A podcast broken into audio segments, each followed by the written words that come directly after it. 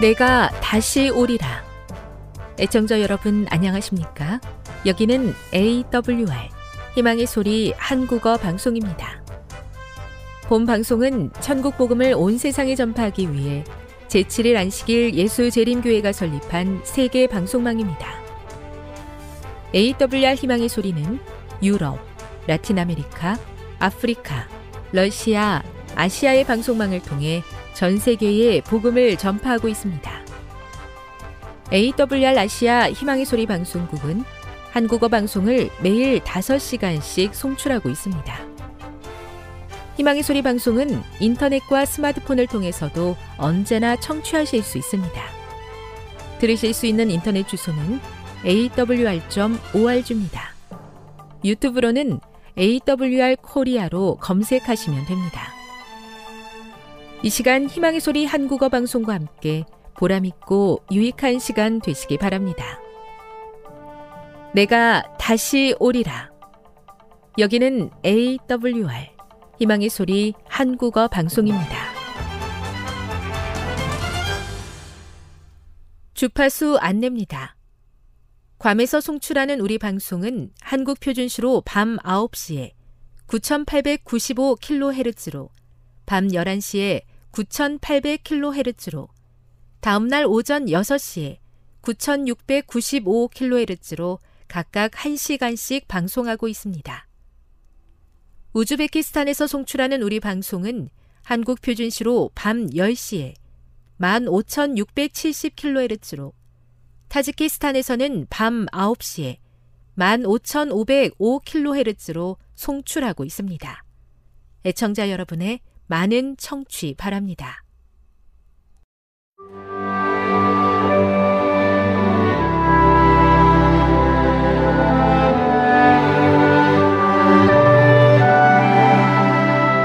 읽어주는 교과 둘째 날 9월 26일 월요일 자유의지 사랑의 기초 요한일서 4장 7에서 16절을 읽어보라.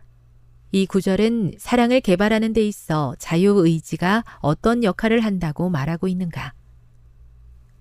조화 역시 아름다울 수 있지만 생화처럼 자라거나 꽃을 피우지는 않는다.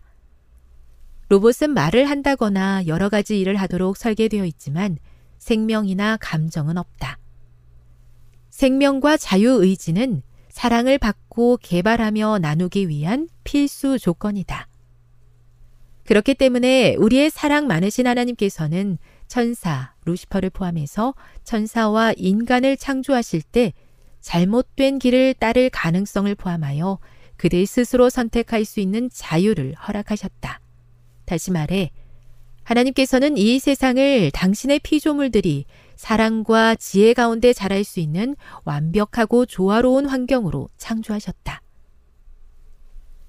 사도 요한은 요한일서 4장 7에서 16절에서 하나님은 사랑이라는 사실을 강조하면서 그분께서 하나뿐인 아들을 우리의 죄를 위해 죽도록 이 땅에 보내심으로 그 사랑을 나타내 보이셨다고 이야기한다.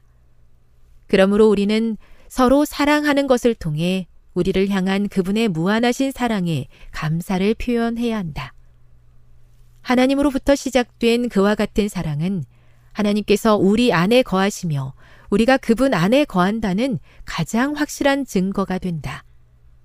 서로에게 하나님의 사랑을 나타내 보이라는 호소는 자유의지를 가진 존재들에게 요구될 때만 의미가 있다. 하지만 선택의 자유는 하늘에서 일어난 루시퍼의 반역에서 나타나듯이 쉽게 오용될 수 있는 것이기도 하다. 자유의지에 대해 이해하게 된 후에도 여전히 이렇게 묻는 사람이 있다. 만일 루시퍼가 반역할 것을 아셨다면 하나님께서는 왜 그를 창조하셨는가? 죄의 시작에 대한 궁극적인 책임은 루시퍼를 창조하신 하나님께 있지 않은가?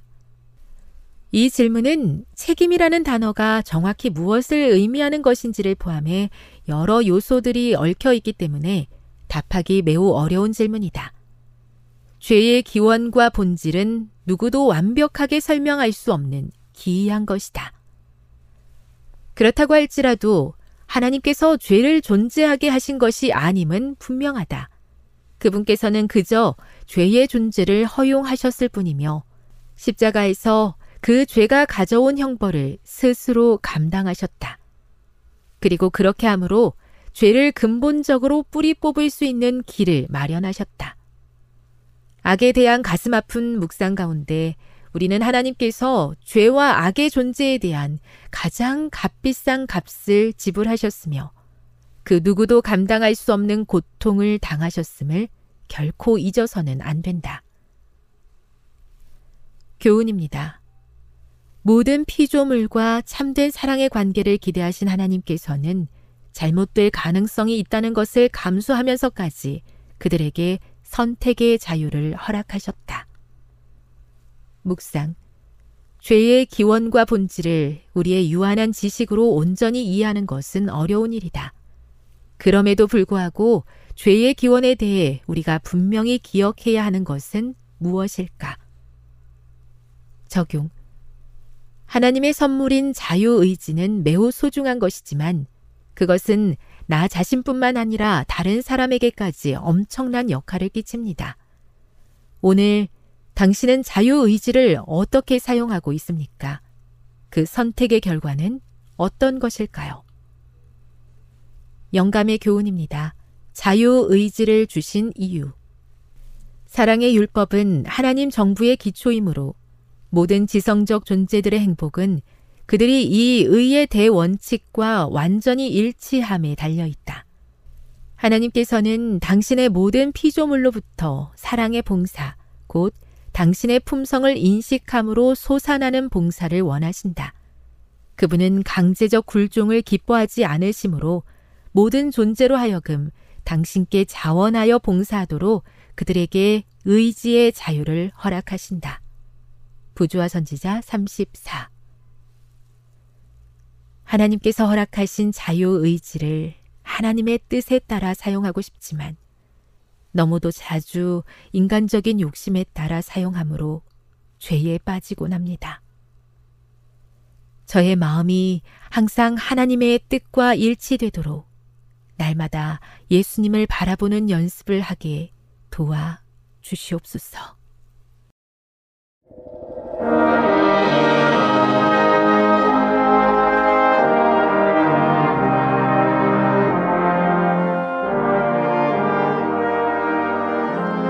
희망의 소리 청취자 여러분 안녕하십니까? 다시 읽는 창세기 시간입니다. 오늘은 창세기 전체 흐름과 요셉 이야기란 제목의 말씀을 드리겠습니다.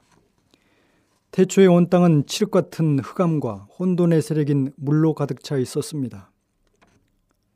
혼돈과 파괴를 의미하는 태초의 물인 기품, 이 태움은 창조전의 상황입니다.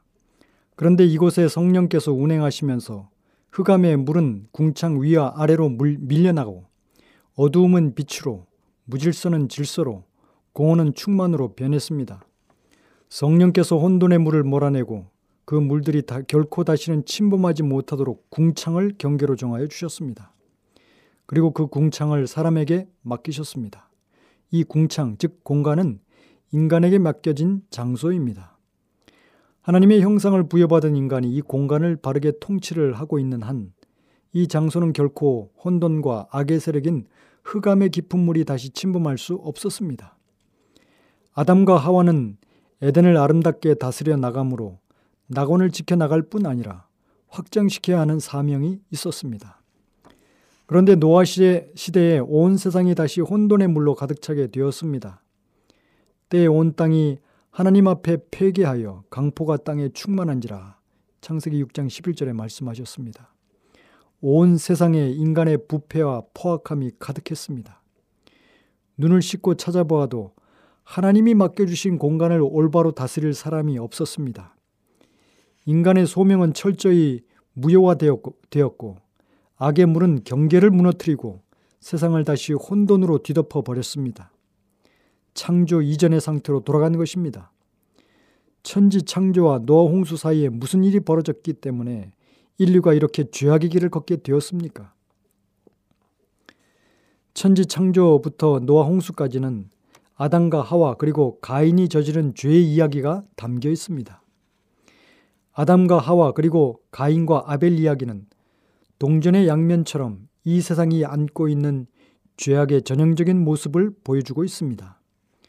먼저 아담과 하와가 선악과를 따먹은 것은 하나님과 같이 되는 것에 대한 갈망 때문이었습니다. 하나님의 그늘 아래서 사는 삶이 아니라 하나님 자리에 올라서 내 마음대로 살기를 원했던 것입니다. 이런 돌이킬 수 없는 죄를 저지른 아담에게 하나님께서 질문을 하시면서 다가오십니다. 아담아, 내가 어디 있느냐? 아담은 떨리는 음성으로 응답합니다. 사람의 말과 하나님의 말씀 중에 사람의 말을 따라간 아담은 하나님에 대한 두려움으로 가득 차서 숨어버렸습니다. 하나님과의 아름답던 관계가 파괴되어 버렸습니다. 하나님과의 관계 상실로 방황하는 인간이 그 다음에 저지른 죄악이 바로 형제 살해입니다. 이것은 예고된 과정입니다. 하나님과의 관계가 끊어지면 사람과 사람 사이마저도 끊어지고 맙니다. 형제나 이웃은 더 이상 사랑으로 지켜주는 대상이 아니라 내 이익을 위해 사용해야 하는 물건이나 이겨야 할 경쟁자로 전락하고 맙니다. 가인은 단 하나밖에 없는 형제를 질투심으로 죽이고도 하나님의 질문에 무관심한 대답을 합니다. 여기서 아, 내가 내 아우를 지키는 자이니까?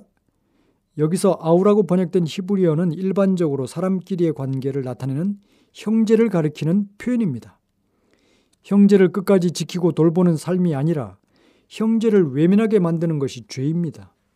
죄는 모든 관계와 공동체를 파괴합니다.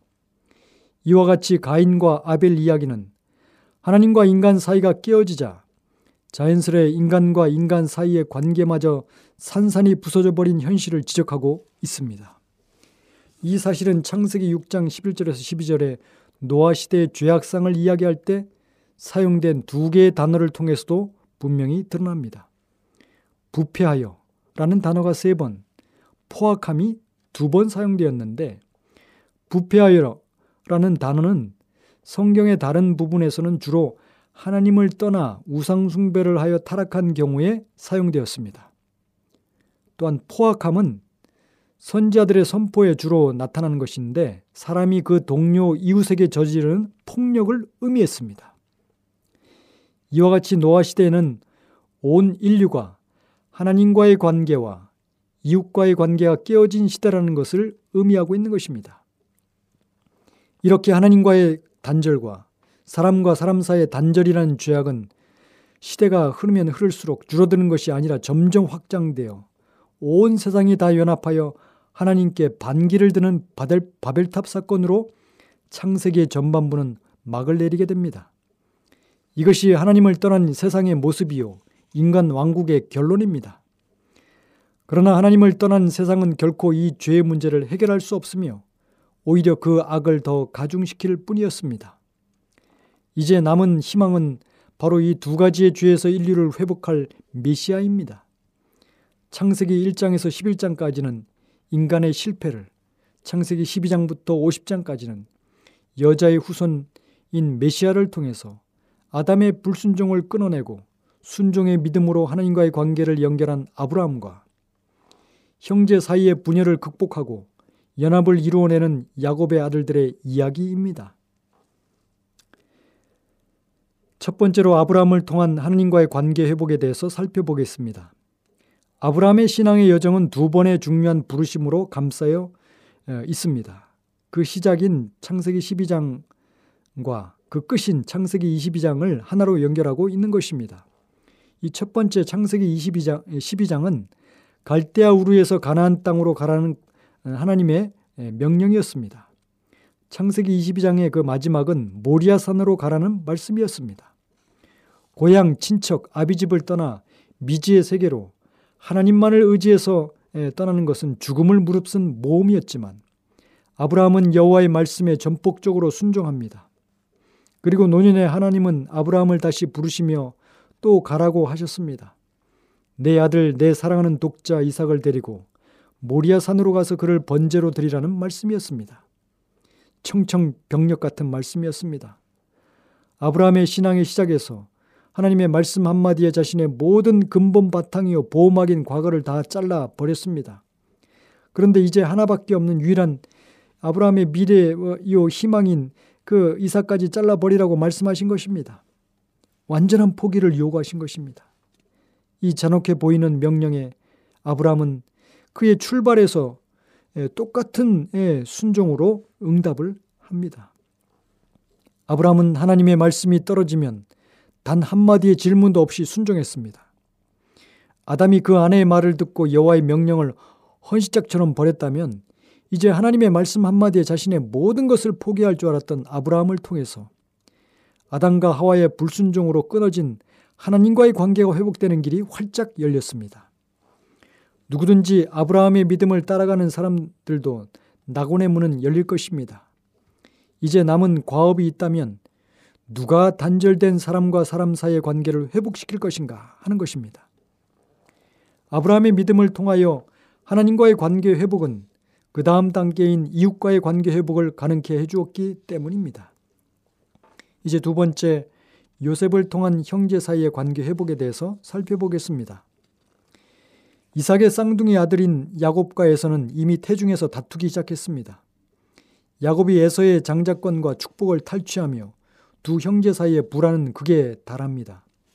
장자권을 빼앗긴 형 에서의 분노가 마치 가인의 분노와 닮았고 동일한 형제 살해의 위기를 조성하고 있습니다. 결국 20년 넘는 세월의 분열과 두려움의 세월 끝에 야곱은 야복 강가에서 하나님의 축복을 받음으로 자신이 탈취한 형 에서의 축복을 돌려줌으로 화해를 이루어냅니다.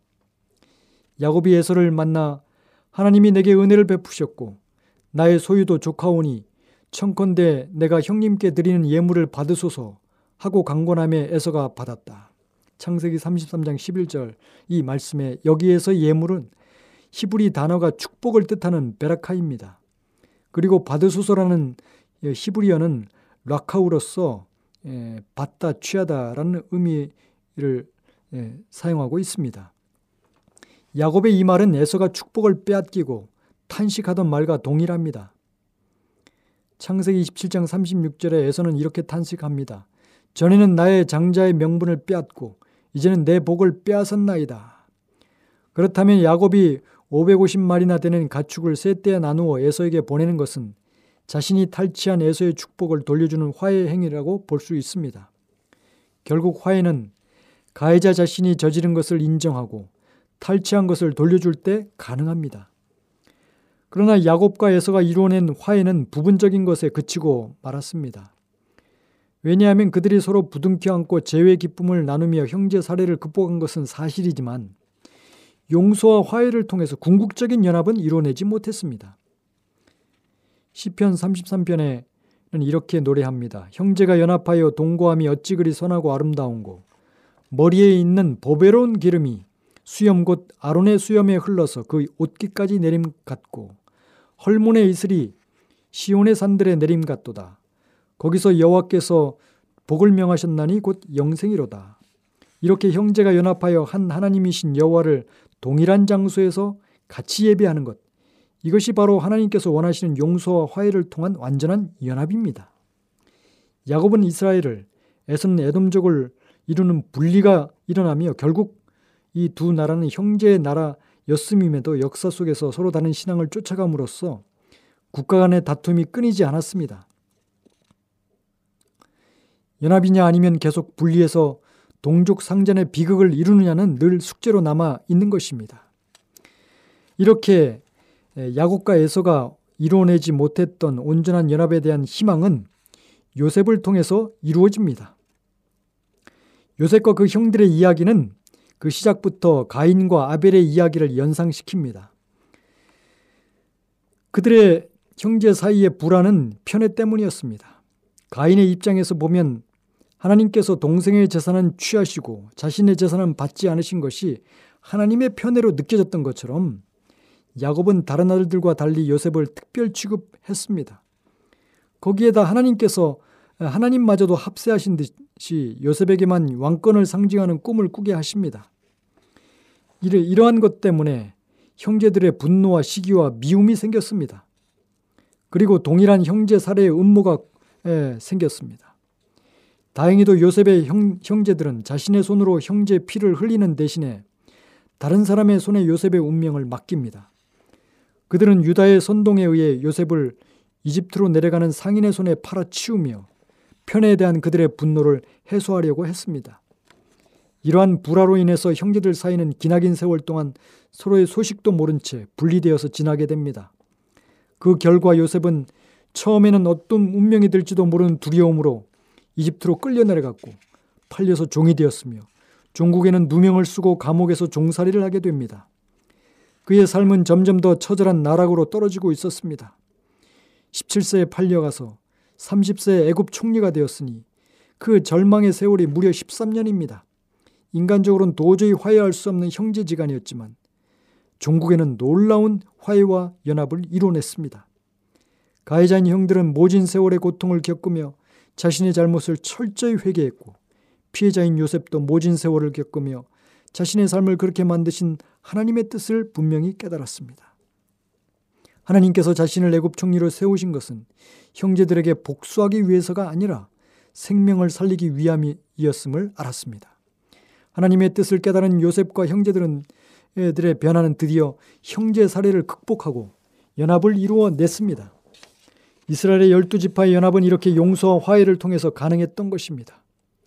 그리고 이것이 가능했던 것은 하나님의 뜻에 자신의 모진 세월의 고통까지도 다 굴복시킨 요셉이라는 믿음의 사람이 있었기 때문에 가능했습니다.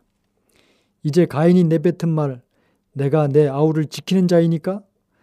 라는 항변이 아우를 지키기 위해서 자신의 생명을 기꺼이 내놓는 유다의 희생과 모진 고난의 세월까지도 하나님의 뜻으로 깨닫고 믿음으로 응답한 요셉의 용서로 온전히 극복되는 길이 열렸습니다. 그리고 요셉은 아버지 야곱이 죽은 후에도 변함없이 형제를 돌보는 사람이 되었습니다. 창세기 50장 21절에 당신들은 두려움 마소서 내가 당신들과 당신들의 자녀를 기르리이다 하고 그들을 간곡한 말로 위로하였더라. 이렇게 믿음의 사람이 있는 곳에는 죽음이 아닌 생명, 분열이 아닌 연합이 이루어집니다. 창세기 그 아름다웠던 하나님의 이상이 죄로 인해서 깨어졌습니다. 그러나 아담과 하와의 그 불순종을 아브라함의 순종을 통해서 또 가인이 가인과 아벨의 형제 살해의 그 분열을 요셉이 그 형제들과의 아름다운 용서와 화해를 통해서 극복해 낸 아름다운 이야기가 창세기 이야기입니다. 다음 시간부터 요셉에 대해서 자세히 살펴보겠습니다. 지금 여러분께서는 AWR 희망의 소리 한국어 방송을 듣고 계십니다.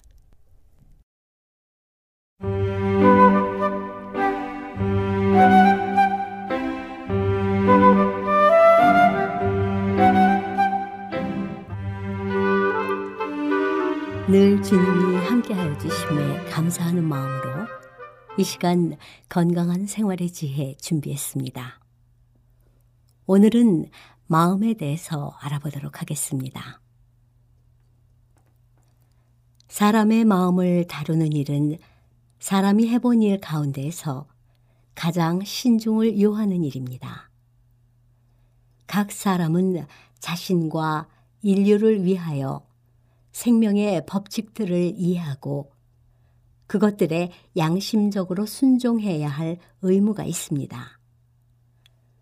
모든 사람은 유기체 가운데서 가장 신묘 막측한 인체에 대한 지식을 가져야 합니다. 그들은 여러 기관이 건강하게 활동할 수 있도록 그들의 기능과 그 기관들의 상호 의존에 관하여 이해해야 합니다. 그들은 정신이 신체에 미치는 영향과 그것들을 지배하는 법칙들을 연구해야 합니다. 그대들이 누구이든지 간에 하나님께서는 무한히 향상시킬 수 있는 지적인 능력들을 부여해 주셨습니다. 그대들의 재능들을 끈질긴 노력으로 개발해야 합니다. 연구와 관찰과 반성을 통하여 정신을 훈련하고 연단하십시오. 모든 능력을 활용하지 않는 한 그대는 하나님의 뜻을 충족시킬 수 없습니다. 그대가 하나님을 두려워하는 가운데 겸손하게 그리고 간절한 기도로서 그 일에 임한다면 그대의 정신적인 기능들은 강화되고 향상될 것입니다.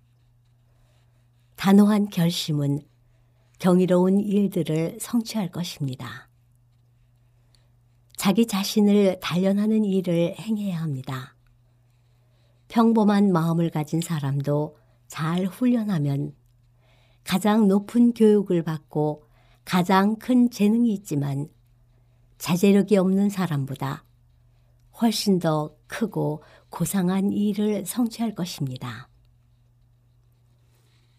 오늘날 청소년은 미래 사회의 지표입니다.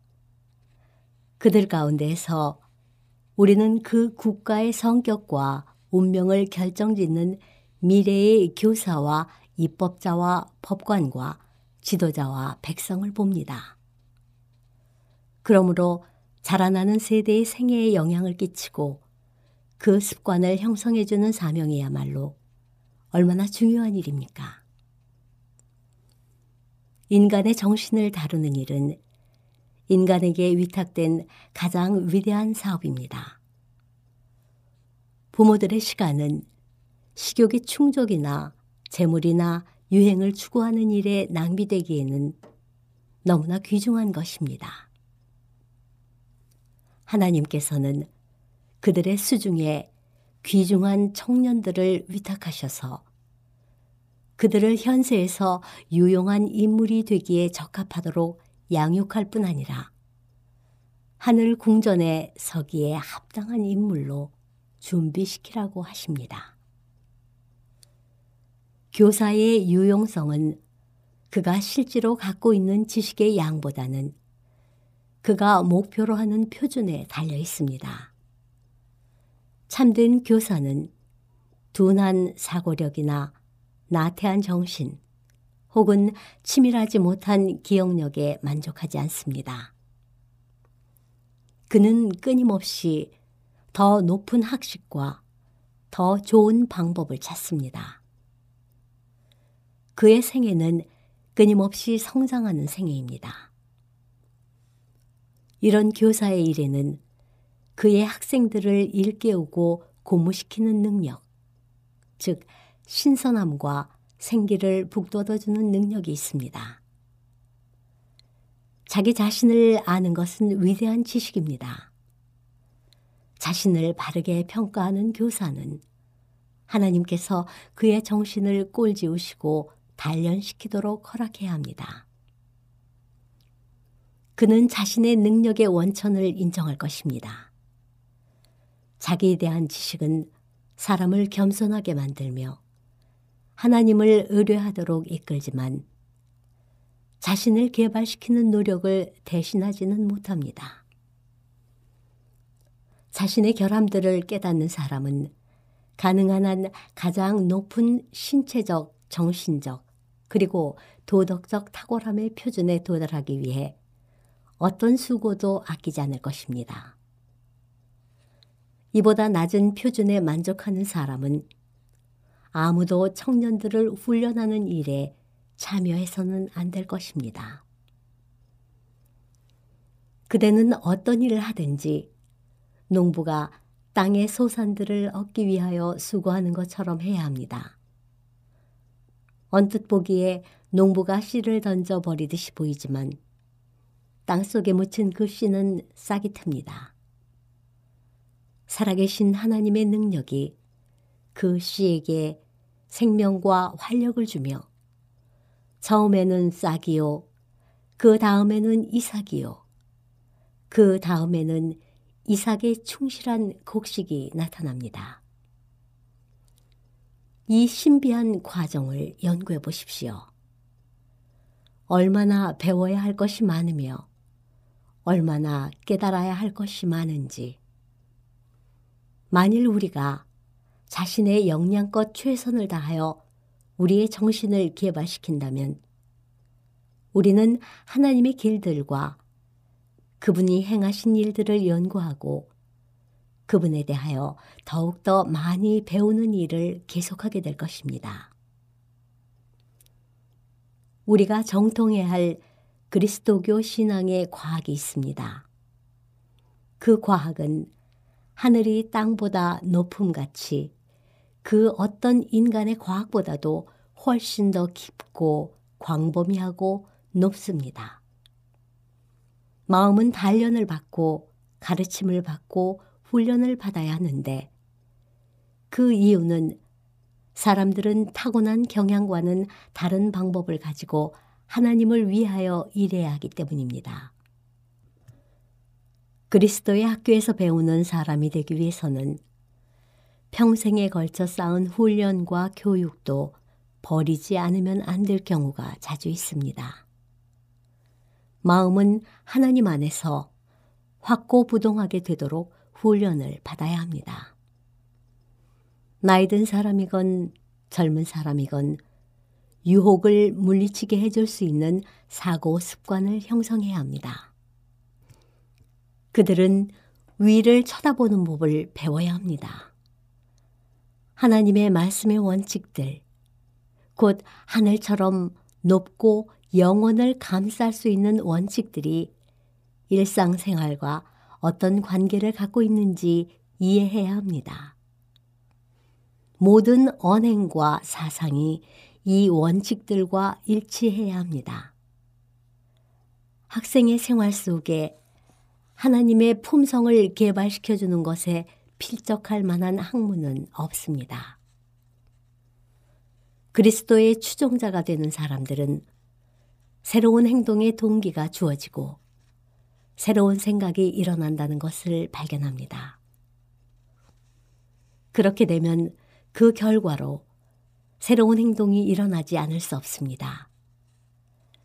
그러나 그들은 오직 투쟁을 통해서만 진보할 수 있습니다. 그 이유는 영혼을 의심하도록 만들어 죄를 짓도록 여러 가지 유혹을 제시하면서 항상 그들에 맞서서 싸우는 원수가 있기 때문입니다. 물려받고 길러진 악으로 기우는 경향들을 반드시 이겨내야 합니다. 식욕과 정욕은 성령의 지배 아래 놓여져야 합니다. 영원한 시대가 시작되기 전인 현세에서는 싸움이 간단없이 벌어질 것입니다. 그러나 계속적인 싸움이 있는 한편으로 쟁취해야 할 고귀한 승리가 있습니다. 그리고 자기 자신과 죄에 대하여 거둔 승리는 사람의 평가를 훨씬 뛰어넘는 가치를 지니고 있습니다. 지금까지 건강한 생활의 지혜였습니다.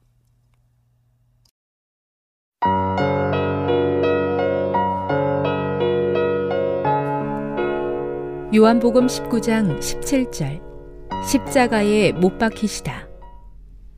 그들이 예수를 맡음에 예수께서 자기의 십자가를 지시고 해골이라 하는 곳에 나가시니 그들이 거기서 예수를 십자가에 못 박을세 다른 두 사람도 그와 함께 좌우편에 못 박으니 예수는 가운데 있더라. 빌라도가 패를 써서 십자가 위에 붙이니 나사렛 예수 유대인의 왕이라 기록되었더라. 예수께서 못 박히신 곳이 성에서 가까운 고로 많은 유대인이 이 패를 읽는데 히브리와 로마와 헬라 말로 기록되었더라. 유대인의 대제사장들이 빌라도에게 이르되 유대인의 왕이라 쓰지 말고 자칭 유대인의 왕이라 쓰라 하니 빌라도가 대답하되 내가 쓸 것을 썼다 하니라. 군인들이 예수를 십자가에 못 박고 그의 옷을 취하여 네 깃에 나눠 각각 한 깃씩 얻고 속옷도 취하니 이 속옷은 호지 아니하고 위에서부터 통으로 짠 것이라. 군인들이 서로 말하되 이것을 찢지 말고 누가 얻나 제비 뽑자 하니 이는 성경에 그들이 내 옷을 나누고 내 옷을 제비 뽑나이다 한 것을 응하게 하려 함이러라. 군인들은 이런 일을 하고 예수의 십자가 곁에는 그 어머니와 이모와 글로바의 아내 마리아와 막달라 마리아가 섰는지라. 예수께서 자기의 어머니와 사랑하시는 제자가 곁에 서 있는 것을 보시고 자기 어머니께 말씀하시되 여자여 보소서 아들이니이다 하시고 또 그 제자에게 이르시되 보라 내 어머니라 하신데 그때부터 그 제자가 자기 집에 모시니라. 영혼이 떠나가시다.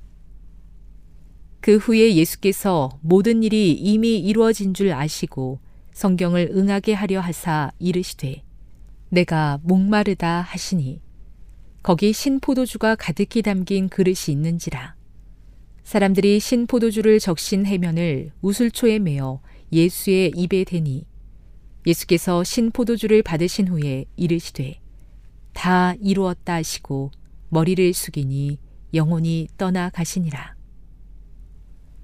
창으로 옆구리를 찌르다. 이 날은 준비일이라.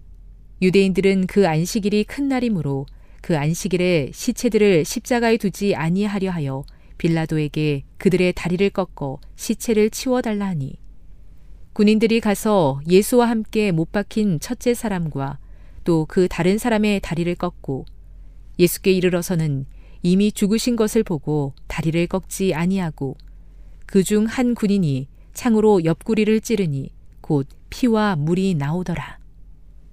이를 본 자가 증언하였으니 그 증언이 참이라.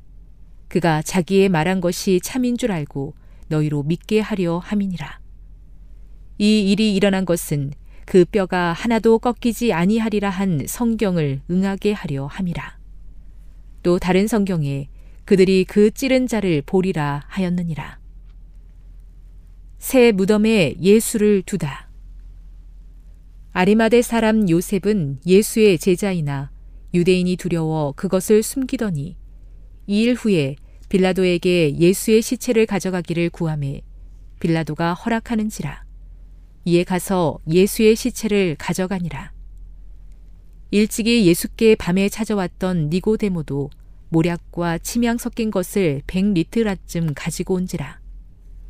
이에 예수의 시체를 가져다가 유대인의 장례법대로 그 향품과 함께 세마포로 쌌더라.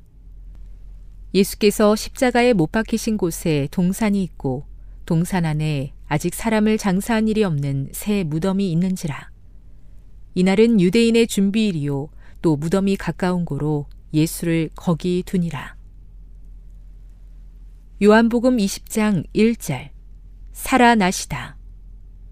안식구 첫날 일찍이 아직 어두울 때에 막달라 마리아가 무덤에 와서 돌이 무덤에서 옮겨진 것을 보고 시몬 베드로와 예수께서 사랑하시던 그 다른 제자에게 달려가서 말하되 사람들이 주님을 무덤에서 가져다가 어디 두었는지 우리가 알지 못하겠다 하니 베드로와 그 다른 제자가 나가서 무덤으로 갈세. 둘이 같이 다름질하더니 그 다른 제자가 베드로보다 더 빨리 달려가서 먼저 무덤에 이르러 구부려 세마포 놓인 곳을 보았으나 들어가지는 아니하였더니 시몬 베드로는 따라와서 무덤에 들어가 보니 세마포가 놓였고 또 머리를 쌌던 수건은 세마포와 함께 놓이지 않고 딴 곳에 쌌던 대로 놓여 있더라. 그때야 무덤에 먼저 갔던 그 다른 제자도 들어가 보고 믿더라. 그들은 성경에 그가 죽은 자 가운데서 다시 살아나야 하리라 하신 말씀을 아직 알지 못하더라. 이에 두 제자가 자기들의 집으로 돌아가니라. 막달라 마리아에게 나타나시다. 마리아는 무덤 밖에 서서 울고 있더니 울면서 구부려 무덤 안을 들여다보니 흰옷 입은 두 천사가 예수의 시체에 뉘었던 곳에 하나는 머리편에 하나는 발편에 앉았더라. 천사들이 이르되 여자여 어찌하여 우느냐 이르되 사람들이 내 주님을 옮겨다가 어디 두었는지 내가 알지 못함이니이다. 이 말을 하고 뒤로 돌이켜 예수께서 서 계신 것을 보았으나 예수이신 줄은 알지 못하더라.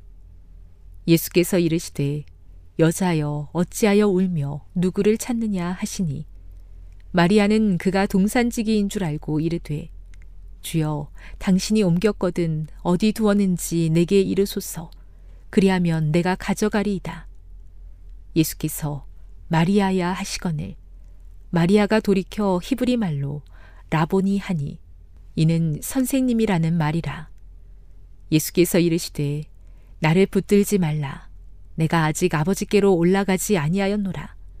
너는 내 형제들에게 가서 이르되 내가 내 아버지 곧 너희 아버지 내 하나님 곧 너희 하나님께로 올라간다 하라 하시니 막달라 마리아가 가서 제자들에게 내가 주를 보았다 하고 또 주께서 자기에게 이렇게 말씀하셨다 이르니라. 제자들에게 나타나시다. 이날 곧 안식구 첫날 저녁 때에 제자들이 유대인들을 두려워하여 모인 곳에 문들을 닫았더니 예수께서 오사 가운데에 서서 이르시되 너희에게 평강이 있을지어다. 이 말씀을 하시고 손과 옆구리를 보이시니 제자들이 주를 보고 기뻐하더라. 예수께서 또 이르시되 너희에게 평강이 있을지어다. 아버지께서 나를 보내신 것 같이 나도 너희를 보내노라. 이 말씀을 하시고 그들을 향하사 숨을 내쉬며 이르시되 성령을 받으라. 너희가 누구의 죄든지 사하면 사하여 질 것이요 누구의 죄든지 그대로 두면 그대로 있으리라 하시니라. 도마가 의심하다. 열두 제자 중의 하나로서 디두모라 불리는 도마는 예수께서 오셨을 때에 함께 있지 아니한지라. 다른 제자들이 그에게 이르되 우리가 주를 보았노라 하니 도마가 이르되 내가 그의 손에 못자국을 보며 내 손가락을 그 못자국에 넣으며 내 손을 그 옆구리에 넣어보지 않고는 믿지 아니하겠노라 하니라. 여드레를 지나서 제자들이 다시 집안에 있을 때에 도마도 함께 있고 문들이 닫혔는데 예수께서 오사 가운데 서서 이르시되 너희에게 평강이 있을지어다 하시고 도마에게 이르시되 내 손가락을 이리 내밀어 내 손을 보고 내 손을 내밀어 내 옆구리에 넣어보라. 그리하여 믿음 없는 자가 되지 말고 믿는 자가 되라.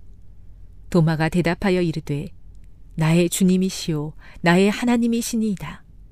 예수께서 이르시되 너는 나를 본고로 믿느냐 보지 못하고 믿는 자들은 복되도다 하시니라. 이 책을 기록한 목적 예수께서 제자들 앞에서 이 책에 기록되지 아니한 다른 표적도 많이 행하셨으나 오직 이것을 기록함은 너희로 예수께서 하나님의 아들 그리스도이심을 믿게 하려 함이요 또 너희로 믿고 그 이름을 힘입어 생명을 얻게 하려 함이니라.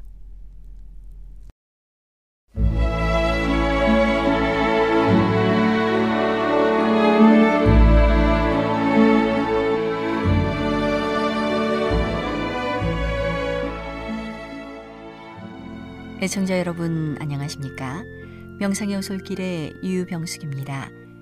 이 시간은 교회를 사랑하시고 돌보시는 하나님의 놀라운 능력의 말씀이 담긴 엘렌지 화이처 교회 증언 1권을 함께 명상해 보겠습니다. 흔들림 진리는 생명보다 더욱 가치 있고 귀중했다. 그들은 진리를 얻고자 줄이고 목말라 했다. 나는 무엇이 이처럼 큰 변화를 일으켰는지 물었다. 한 천사가 이렇게 대답했다. 그것은 늦은 비 주님께로부터 이르러 오는 유쾌하게 되는 것, 곧 셋째 천사의 큰 외침 때문이다. 큰 능력이 이 선택된 무리들에게 임하였다. 천사는 보라고 말했다. 나의 주목은 악한 자들과 불신자들에게로 이끌렸다. 그들은 모두 흥분하고 있었다.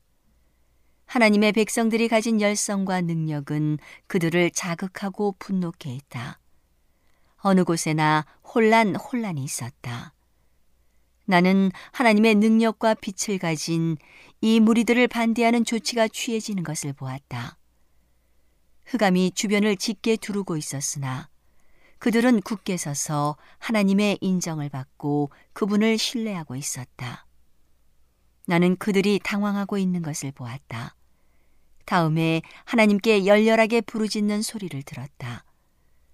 그들은 밤낮 부르짖음을 그치지 않았다. 나는 이런 말을 들었다. 하나님이여, 당신의 뜻이 이루어지게 하옵소서. 당신의 이름을 영화롭게 하는 조건이면 당신의 백성들에게 피할 길을 열어주소서. 우리를 두르고 있는 이방인들에게서 우리를 건져내 주소서. 그들은 우리를 죽이기로 작정하였지만 당신의 팔은 구원을 가져다 줄 수 있나이다. 이것이 내가 기억할 수 있는 모든 말이다. 모든 사람들이 자신의 무가치함을 깊이 깨닫고 있는 것 같았고 하나님의 뜻에 완전히 순종하고 있음을 나타내었다. 모든 사람이 예외 없이 야곱처럼 구원을 얻기 위하여 열렬하게 탄원하며 씨름하고 있었다. 그들이 열렬하게 부르짖기 시작하자 천사들은 즉시 동정하여 그들을 구원하기 위하여 가고자 했다. 그러나 키가 크고 위풍당당한 한 천사는 그렇게 하도록 허락하지 않았다. 그는 말하였다. 하나님의 뜻은 아직 이루어지지 않았다. 그들은 잔을 마셔야 한다. 그들은 고난의 침례를 받아야 한다. 나는 곧 하늘과 땅을 진동시키는 하나님의 음성을 들었다. 큰 지진이 일어났다. 사방에서 건물들이 흔들리고 무너졌다. 나는 그때 크고 음악적이고 분명한 승리의 함성을 들었다. 나는 조금 전까지 고통과 속박 아래 놓여 있던 이 무리들을 쳐다보았다. 그들의 속박은 풀어졌다. 영광스런 빛이 그들 위에 빛이었다. 그러자 그들이 얼마나 아름답게 보였던가.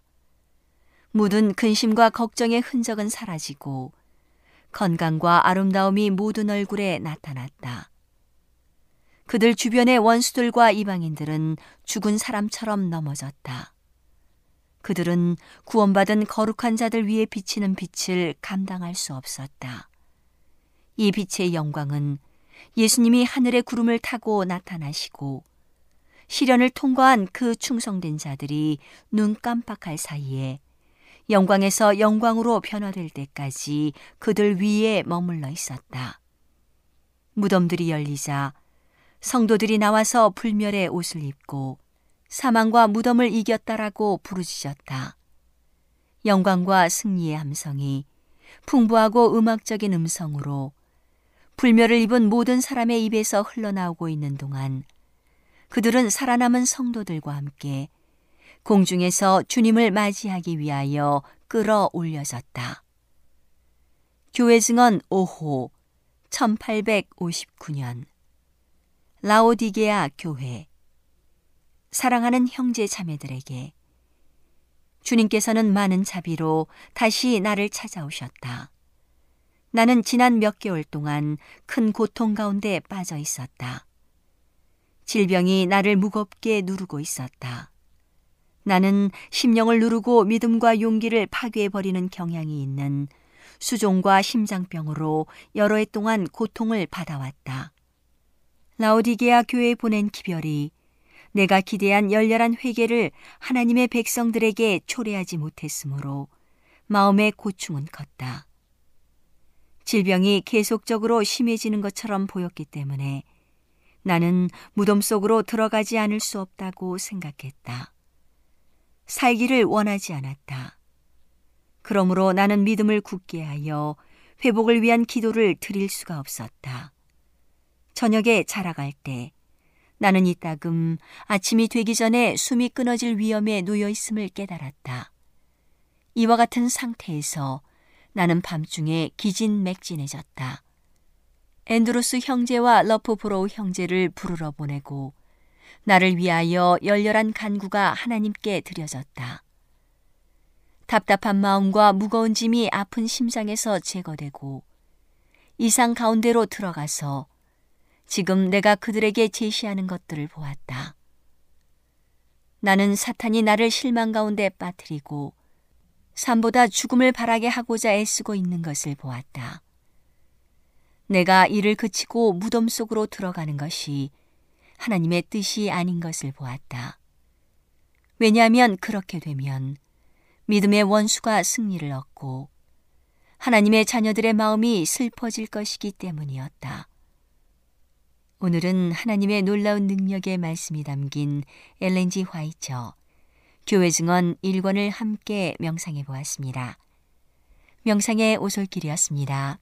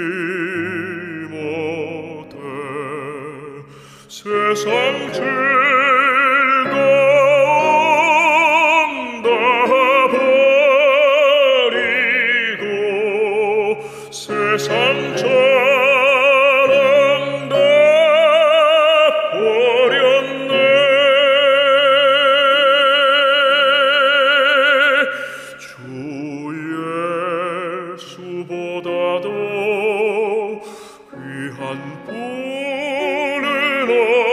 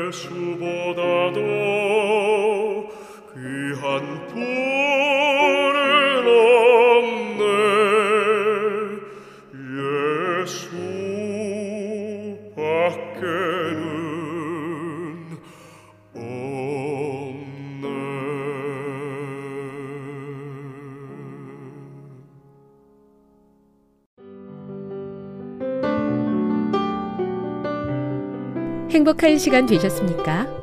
지금까지 여러분께서는 AWR 희망의 소리 한국어 방송을 청취하셨습니다. 방송을 청취하시고 문의를 원하시는 분은 우편번호 02461 대한민국 서울시 동대문구 이문로 1길 11 희망의 소리 방송부 앞으로 편지나 엽서를 보내주시거나 지역번호 02-3299-5296에서 8번으로 전화 주시기 바랍니다. 지금까지 함께 해주신 애청자 여러분들께 감사드립니다. 애청자 여러분, 다음 이 시간까지 하나님 안에서 늘 평안하십시오. 감사합니다. 내가 다시 오리라. 여기는 AWR 희망의 소리 한국어 방송입니다.